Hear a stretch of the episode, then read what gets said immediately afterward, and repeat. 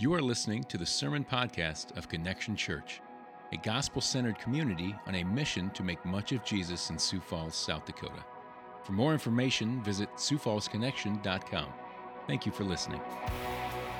Before I jump into that good news, I want to talk a little bit about just introduce myself to you. Uh, like I said, my name is James. I have my wife Amy. Uh, we're covenant members of Connection Church. Uh, we have a son, Henry. He's about two months old. You heard him attempting to sing along earlier this morning over there, or just wanting more food. Uh, I'm currently on staff with Connection Church. I serve as a, a resident here. That means under the leadership and care and um, kind of equipping of the pastors here. I'm discerning what God's next steps are for uh, myself and my wife as, as we look toward ministry and we're being equipped and formed to serve uh, God in that way. Um, and Jonathan, our lead pastor, has been extremely instrumental in that process. Uh, he has poured into, into my life and our life in many ways, and, and he's brought areas that are, are blind spots, sin that I didn't know was present in my life, to the, to the forefront and helped me uh, pull that out and, and give that over to Jesus and confess that and repent of that. I've been deeply shaped by that investment. Uh, not only on a personal level, though, Jonathan stands up here just about every Sunday and faithfully preaches the Word of God and points us to Jesus. And so I've not only been transformed and nourished by that, but it's also caused us uh, to love Jesus more. And so um, that's what I get to kind of do this morning as well, kind of follow in that and, and give you the Word of God. And hopefully by the end of this this morning, you will love Jesus more. Our practice in the summer. Uh, to take a break from whatever series we're going through. And that's been Matthew. If you've been with us for the past few weeks, you've You've had a lot of Matthew. We're taking a break and we're moving into the Psalms. That's, that's what we do during the summer. the Psalms, they are made up of prayers, songs, and hymns sung by the people of God in the Old Testament. It's, it's basically the hymnal of the Old Testament. Uh, but it has a significant influence on the songs that we sing. You, you see up here on a Sunday morning, we have the lyrics of our songs, and often at the bottom, there's a, there's a passage where those lyrics are drawn from, and that's typically often the Psalms. Some of them are identical. We're just singing Psalms. Um, recognizing that songs, whatever music you listen, listen to, they have a profound impact on us. Nothing is quite as catchy as a jingle, right? Our aim is to be shaped by the songs of God's people rather than being molded and influenced exclusively by commercial jingles or whatever other music that you listen to. Um, these collected works, these psalms, there's 150 of them in here, are help the, the heartfelt outpourings of people seeking God. They encompass songs of praise and worship. They encompass pain and lamenting justice and questioning, confession, repentance, and so much more. But if you're anything like me, you might find the Psalms strange, mysterious, and pretty challenging to grasp. I lean toward analytical thinking. I'm an engineer uh, and, and like things very straightforward bullet points. Give, give me bullet points. That's what I roll with. Um, I often then struggle with poetry or anything that's kind of related to art. Uh, you can ask my wife more about that if you want. Uh, while others on, say, like a road trip or just as you're working in your cubicle, will indulge in listening to music, uh, I typically am listening to podcasts on race car brakes or the Bronze Age collapse or something like that. That's, that's where my mind and my heart go. Uh, and I spend more time studying maps than Monet or other painters, right? That's just, that's what I like. Give me a map of Sioux Falls and I'll stand forever in front of that thing. Um, so that means when I read the Bible, when I'm digging into the Word of God, often, often people get stuck in Chronicles and Levit- Leviticus. I don't, I get stuck in the Psalms. Like it's just so many songs. It's so much poetry in a row, and I don't know how to handle that. It's too much for me. Um, but let me share something with you. Over the past few years, specifically through last summer as we dug through the Psalms, God has remarkably opened my heart and mind to the Psalms. He has revealed to me the profound depths and wisdom and beauty contained within these songs. They have provided me with words to express emotions that, that seemed inexpressible. As you can imagine, if I listen to Break Card podcasts, I'm not very good with emotions either. And so the Psalms have, have given me words and ways to express what's going on in my heart. They brought me hope during challenging times and, and taught me to, that it is okay to pour out my feelings to God, to scream in frustration and desire. And that is often when we are reminded of God's immense love for us in those moments. So perhaps you can relate to my struggle with the Psalms, and I invite you then to join me this summer as we cruise through the Psalms, as we lean in to the transformative lessons that God has in store for us. Let's discover the invaluable teachings that will be declared to us from men this summer. This morning, we're in Psalm 14. It isn't very long, uh, and we'll cover the whole thing this morning. There's much good news in this psalm. It was written by David, who was a king of Israel, and he loved God. We're not entirely sure of when he wrote it, though. Some scholars think it might have been written while he was on the run. His, his son Absalom kind of led a coup, disposed of him from his throne, ran him out of the capital city. And in that journey of kind of reinstating his empire or his kingdom from that coup, David wrote a lot of songs. He wrote a lot of psalms, and often scholars think this is one of them. Another thing to note is that Psalm 53 is almost identical to Psalm 14. There's like one stanza in verse 6 that's, that's different, but everything else about it is, is identical. It is a psalm that expresses distress at the evil in the world, but acknowledging God's future salvation. So let's go ahead and read this psalm. If you have a Bible or device that will get you there, go ahead and open that. If you don't, there should be a blue paperback Bible in the tray of the chair in front of you. Consider that our gift to you. If you're unfamiliar with the Bible, don't be afraid of the table of contents in the front. Uh, but a helpful trick for the Psalms is just open to the middle. It's especially if you're in that blue paperback. If you just open it to the middle, you're in Psalms. And then all you have to do is find Psalm 14, which is the big, bold black letters, and the verses would be the smaller letters. So here's Psalm 14. It says, To the choir master of David. That's how we know David wrote it. It says, uh, The fool says in his heart, There is no God. They are corrupt, they do abominable deeds. There is no one who does good. The Lord looks down from heaven on the children of man to see if there are any who understand who seek after God.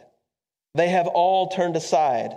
Together they have become corrupt. There is no one who does good, not even one. Have they no knowledge, all the evildoers who eat up my people as they eat bread and do not call upon the Lord? They are in great terror, for God is with the generation of the righteous. You would shame the plans of the poor, but the Lord is his refuge. Oh, that salvation for Israel would come out of Zion. When the Lord restores the fortune of his people, let Jacob rejoice. Let Israel be glad. As we dissect this psalm, it will become clear that in defiant rebellion, we turned away from God experiencing the repercussions and just punishment.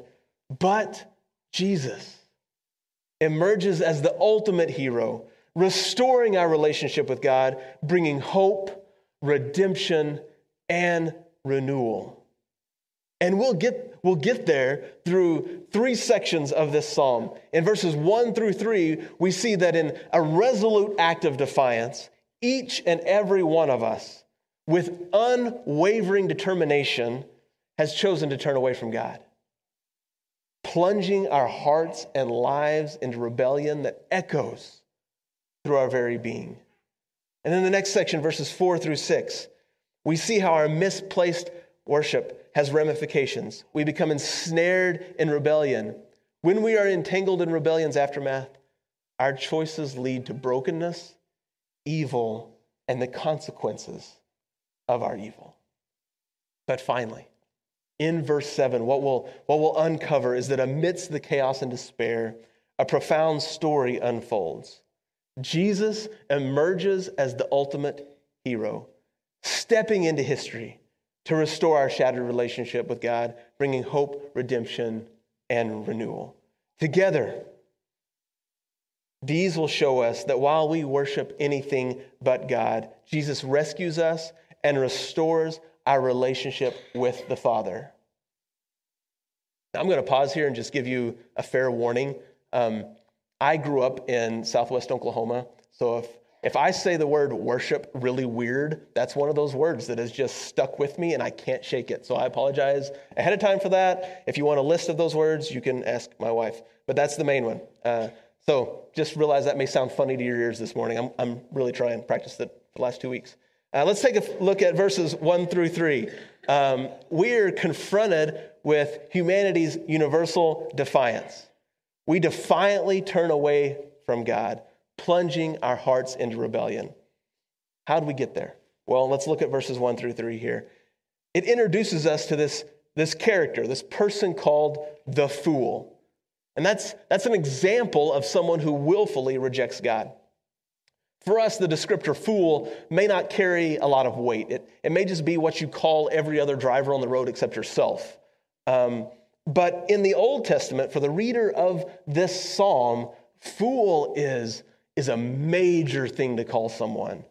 It implies a fully and completely wicked person, someone who has rejected God and ethics and morals and anything that is good.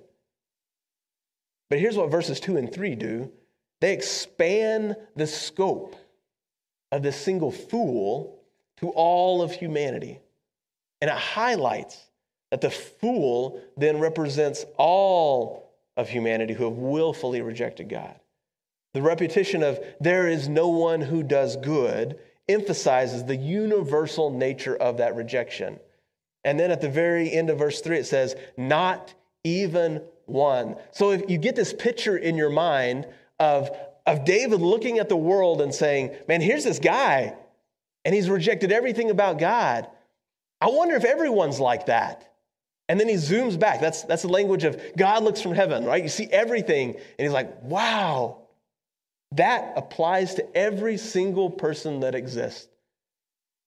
So there is no one who does good, not even one. Here's the another really cool thing about Psalm 14. Uh, the best commentary on Psalm 14 is written by the Apostle Paul in his letter to the Romans which he wrote to encourage and instruct the church in Rome about the faithfulness of God. Romans chapter 3, verses 9 through 12, Paul cites and, and kind of paraphrases these verses. Uh, so if you have that Bible with you, let's go ahead and flip there. It'll probably be on the screen behind you as well, potentially. Um, Romans chapter 3, verses 9 through 12 says this What then? Are we Jews any better off? No, not at all. For we have already charged that all, both Jews and Greeks, are under sin. As it is written, no one is righteous. No, not one. No one understands. No one seeks for God. All have turned aside. Together they have become worthless. No one does good, not even one. Now, I nerded out circling words and phrases and drawing lines between those passages in my prep for this. This is I translate things from like numbers and flowcharts into into English so that then I can speak. Um, I won't subject you to all that scribble this morning. I don't have a slide with all my scribble on it. Uh, but to summarize all of that, Paul is using this text along with others to make a point about the human condition. Uh, this is a common practice among rabbis, Jewish teachers of that day. And they would mash together texts uh, and show how they arrived at a conclusion. So, what is Paul doing? What is his conclusion? Well, we find that all the way down in Romans chapter 3, verses 23. For all have sinned and fallen short of the glory of God. Paul has restated there is no one who does good, to say that we are all separated from God. Paul is also using these verses to summarize and reinforce the argument that he has been building. He's coming from someplace as well. In, ch- in chapters 1 and 2 of Romans, Paul outlines humanity's rebellion against God. In Romans chapter 1, we read about humanity's total willful rejection of God to worship other things, to worship the created instead of the creation. And in Romans 2, we are confronted with the reliance on religious practice and religious heritage instead of worshiping God. See, Paul is showing his readers how this passage declares that we have all rejected God. Doesn't matter if this is your first time ever in a, in a building meeting with a church or if you were born literally in a, a building where a church met, right? We have all rejected God willfully and doggedly, replacing our worship of Him with the worship of absolutely anything else. See, we look for the answer to our deepest fears and longings in anything but Jesus. This is what Romans 1 and 2 and the first part of Psalm 14 are laying out for us. See, when we talk about the word worship, it involves serving and seeking fulfillment in the various areas of our lives.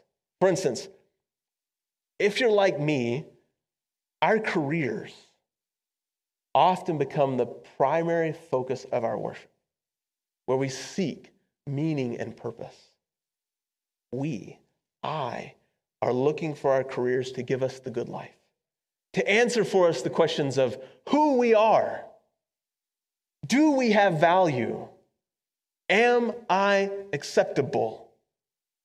We look for our career to give us comfort and pleasure, social status, and to make us impressive to our friends, and to bring us forms of power and influence. When our career becomes the primary focus of our worship, we begin to serve it and sacrifice for it. It functionally becomes the most important thing in our life. It is the last thing we can do without.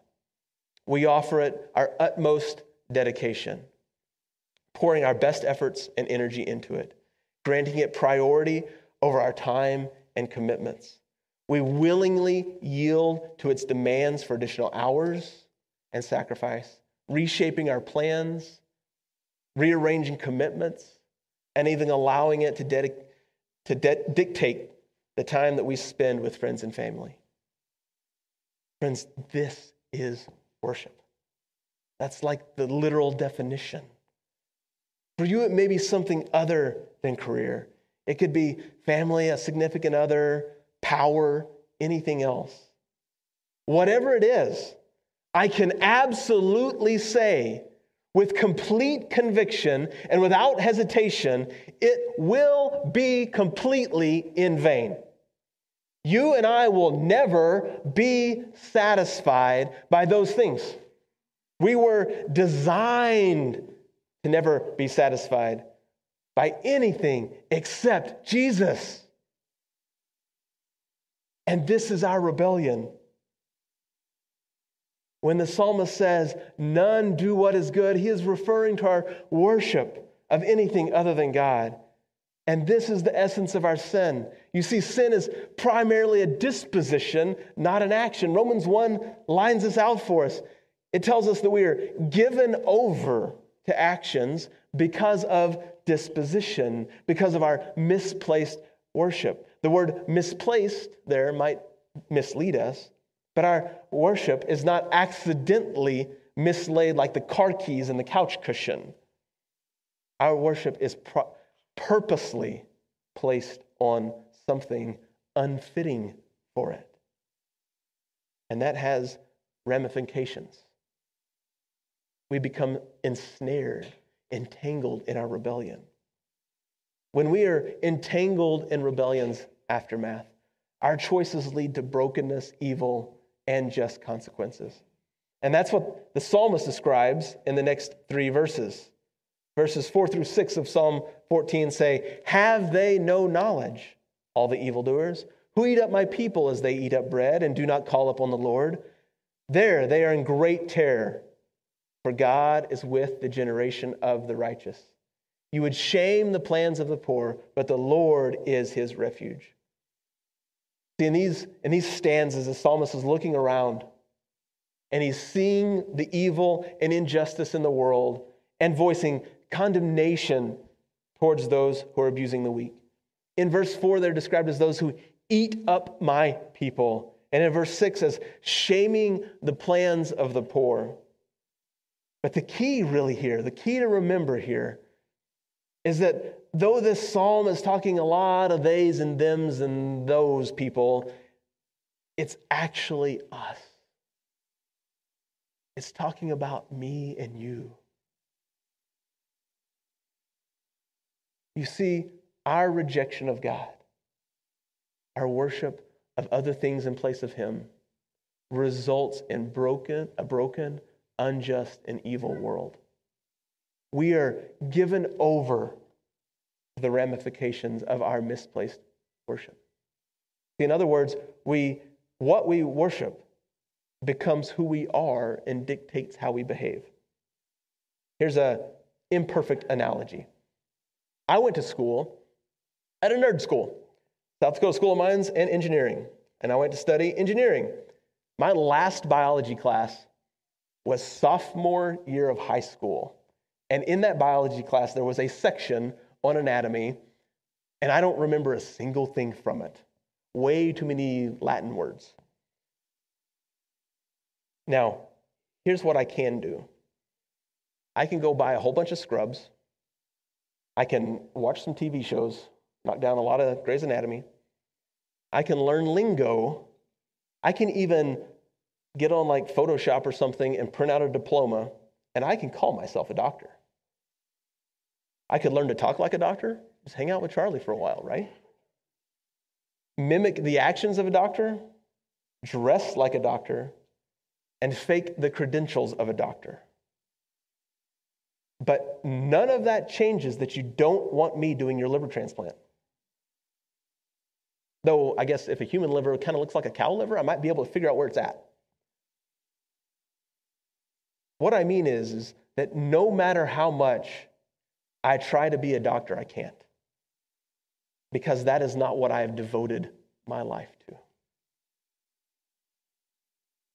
The things we are devoted to change us, mold us, and give us over to the actions that we do. My engineering ability flows out of what I have devoted myself to. I can't perform a liver transplant because there is nothing for that action to flow from. No devotion to anything remotely resembling that. And this is true about the things that we worship. If I worship my career, no amount of good advice and attempted behavior modification will change the fact that my life is completely consumed by my career. No amount of checklist and commitment to Christian disciplines will keep me from sacrificing my health, my commitment to you, the church body, my kids, my marriage, my relationship with Jesus, because my career demands me sacrifice those things. And I am intoxicated by the false promises that my career gives me. What we worship in place of Jesus will destroy us and those around us. And behavior modification isn't the answer more theological knowledge isn't the answer. That's, that's my pill, right? None of that will actually change the condition of our hearts. None of that will change the fact that we don't do what is good because we worship the wrong things. Jesus doesn't want us to modify our behavior to be worshipers of false gods who are moral and kind of look like people who worship him. Jesus doesn't want us to simply modify our behavior. He wants to make us alive and give us hearts capable of worshiping Him We must be set free from our misplaced worship and be made capable of worshiping something that will satisfy. And that is the good news of Jesus. You see, amidst the brokenness, good news unfolds. Jesus enters the story as the ultimate hero, stepping into history to restore our shattered relationship with God, bringing hope, redemption, and renewal. And this is what we find the psalmist crying out for. Look at that final verse in verse 7. Oh, that the salvation of Israel would come out of Zion when the Lord restores the fortune of his people. Let Jacob rejoice, let Israel be glad. The psalmist is looking forward to a time of salvation and restoration. That's the, that's the call of the, of the prophets in the Old Testament. Zion is, is the place of hope. Come, come bring your salvation. A time when God fulfills all of his promises to his people, where peace and joy are unbroken. And friends, we have a different vantage point. We are in the middle of the story in what we describe as the kind of the already but not yet, right? Even though we are still living in a broken world, struggling with misplaced worship in our hearts, Jesus, through his death and resurrection, has brought the salvation out of Zion. He has made a way for restoration. Jesus is the salvation coming from Zion. This is the good news. It is Jesus who restores the fortune of his people. It is Jesus who causes us to rejoice and be glad. It's amazing news. Think of the most powerful and exhilarating hero entrance in a movie or book that you have ever seen. Just get that picture in your mind. This is what the psalmist is hoping and longing for. And it is Jesus who is the hero of that story. See, we are not the heroes of our story. We are not the ones who can make things right. We can't make the world right. We can't even make ourselves right. We can't even make ourselves worship God. We are the ones that need to be saved by the hero. We are the nameless villagers right? So many hero stories have the blundering, hapless, nameless people who are unaware that aliens are about to destroy the whole world until the final fight scene, usually in New York, right? Then during that scene, are these hapless people helpful? No. They just run around screaming and getting in the way, right? That's what they do. They usually do things that require more effort on the part of the hero to save them both from the general destruction and just on an individual level, they end up in really bad places. But it is at the beginning of this final scene when the nameless people are most vulnerable, when all seems lost. That's when the hero enters the story. Picture that scene, whatever your favorite one is. There's some reveal, some dramatic entrance right? A door is kicked open. The hero falls out of the sky with lightning and hammers. A car screeches to a halt. A horse jumps the fence of John Wanger guy, right? The hero has arrived. Now, while Jesus' entrance on earth may be less dramatic, and his entrance to the final fight scene less promising, maybe, as he carries the instruments of his own torture and death while beaten and broken, the result is so much better. It's better. With that cross and with his death, Jesus paid the price for our rebellion. With his resurrection, he defeated death. The victory Jesus won is final. You see, unlike Unlike the heroes we write for ourselves, Jesus' victory doesn't leave open the possibility of a sequel with more bad guys. The fight is done, it is finished. Jesus is the victor. And here's the amazing thing Jesus has chosen to share his reward of hero, of victory with you and me. See, in the stories, after the hero is victorious, what is usually left? A destroyed city. All the buildings are crushed, the houses are destroyed. The setting that the last fight scene took place in is, is chaos.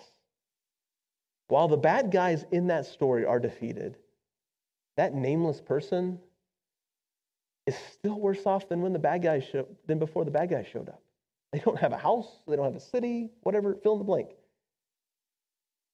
Jesus subverts this. His victory does not mean a lesser bad thing than if he hadn't been victorious. His victory means victory even for the nameless, hope for the hapless villagers, joy for the broken populace, restoration for the distraught, and renewal for the world. He actually makes it better than it was before. Yes, we can look around like the psalmist and say, There is no one who does good. Yes, maybe even more discouraging and disheartening, we can look at ourselves and affirm loudly, There is no one who does good, not even one, not even me. But Jesus enters the story. Jesus changes everything. Jesus restores. Jesus makes our dead hearts alive and displaces our misplaced worship with a desire for ourselves for himself. Because of Jesus, I am capable of worshiping him. You are capable of worshiping him. Together, we are capable of worshiping him. He becomes the primary focus of our worship. It is him we not only seek, but in him we find meaning and purpose and fulfillment. In Jesus, all those real important questions we have asked are either answered or they just become irrelevant. Jesus will always satisfy. No matter the hurt, no matter the longing, no matter the need, Jesus is the answer. He will satisfy it. No matter how distant from Jesus that longing seems, if we take it to Jesus, lay it in front of Him and say, Jesus, deal with this, and we trust Him, He will show us either how He truly satisfies that longing or satisfies what we're actually longing for underneath the thing that we think we're longing for. Something that is better than what we could possibly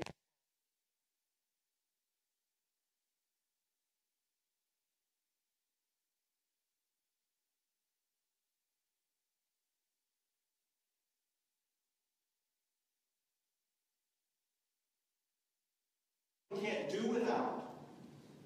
When we offer Him our utmost dedication, surrendering to Him and everything we have, that's when we will know true satisfaction.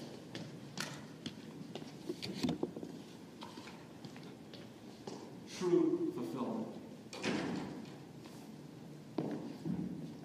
Cool. Jesus is the only one who can do that because we were designed to never be satisfied by anything else. We can't do this.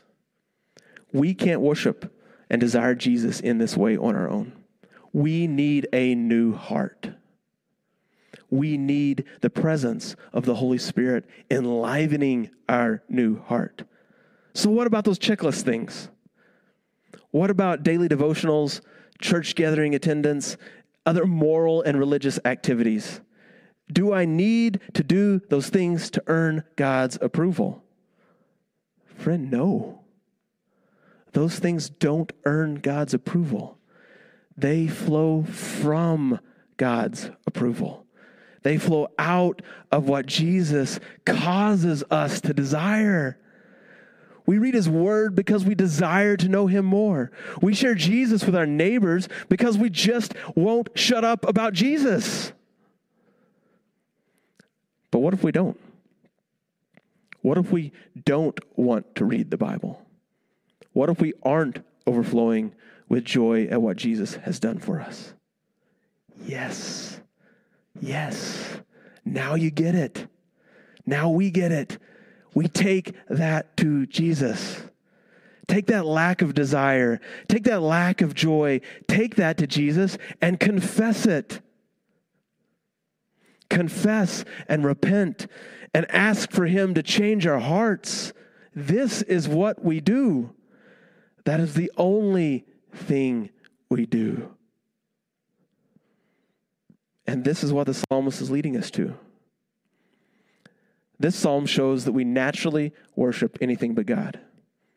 But Jesus rescues us and restores our relationship with the Father. We started with being confronted by our universal defiance and rejection of God, which plunges us into rebellion and misplaced worship. The ramifications of this misplaced worship is that we become stuck in rebellion and that we cannot get free, and that leads to brokenness. But this is where Jesus enters as the hero. Jesus came into the world, lived a perfect life in our place, died in our place, taking on himself the punishment of our rebellion, and rose again, defeating death, and ascended into heaven, inviting us into his reward that we do not deserve. He gives us a new heart one that can desire Him, one that can worship Him. Join me in asking Jesus to change our hearts to desire Him. This is exactly why Jesus died and rose again to answer that prayer. Let's pray. Lord, Thank you for the wonderfully good thing it is to gather together with your people on a morning like this and worship you. It brings us great joy to worship you, Lord. You are the ultimate source of everything our souls desire. Approaching you is where we find pleasures forevermore. Please empower us through the Holy Spirit to worship you now so that we can forget about the endless daily stresses and experience the fullness of life, refreshment, comfort, blessing, and rest found in you. Give us a deep understanding of your goodness so that as we understand your holiness, we won't be overwhelmed by it. Help us know and experience Jesus more so that we won't be terrified, but rather drawn closer to you with a loving and bold heart. He is our mediator brother, interpreter, and hero. We glorify him, and in him we share his reward. Lord, this morning we don't have anything to offer to you, and you don't need anything from us but what you have given us our time, our talents, and our treasure. We give it back to you. We know that the less we hold tightly to the things you have given us, the less we look for those things to satisfy us the more we will enjoy the things that you have given us. Help us to live fully dedicated to Jesus, free from distractions, worries, and anything that hinders us from following Him. We are forgiven through the blood of Jesus, so grant us fresh understanding of this forgiveness and to constantly live as those who are forgiven. Draw us closer to you. Through the work of the Holy Spirit, give us hearts that desire Jesus more hearts that find their complete satisfaction in Jesus. For in his name alone we hope and pray. Amen.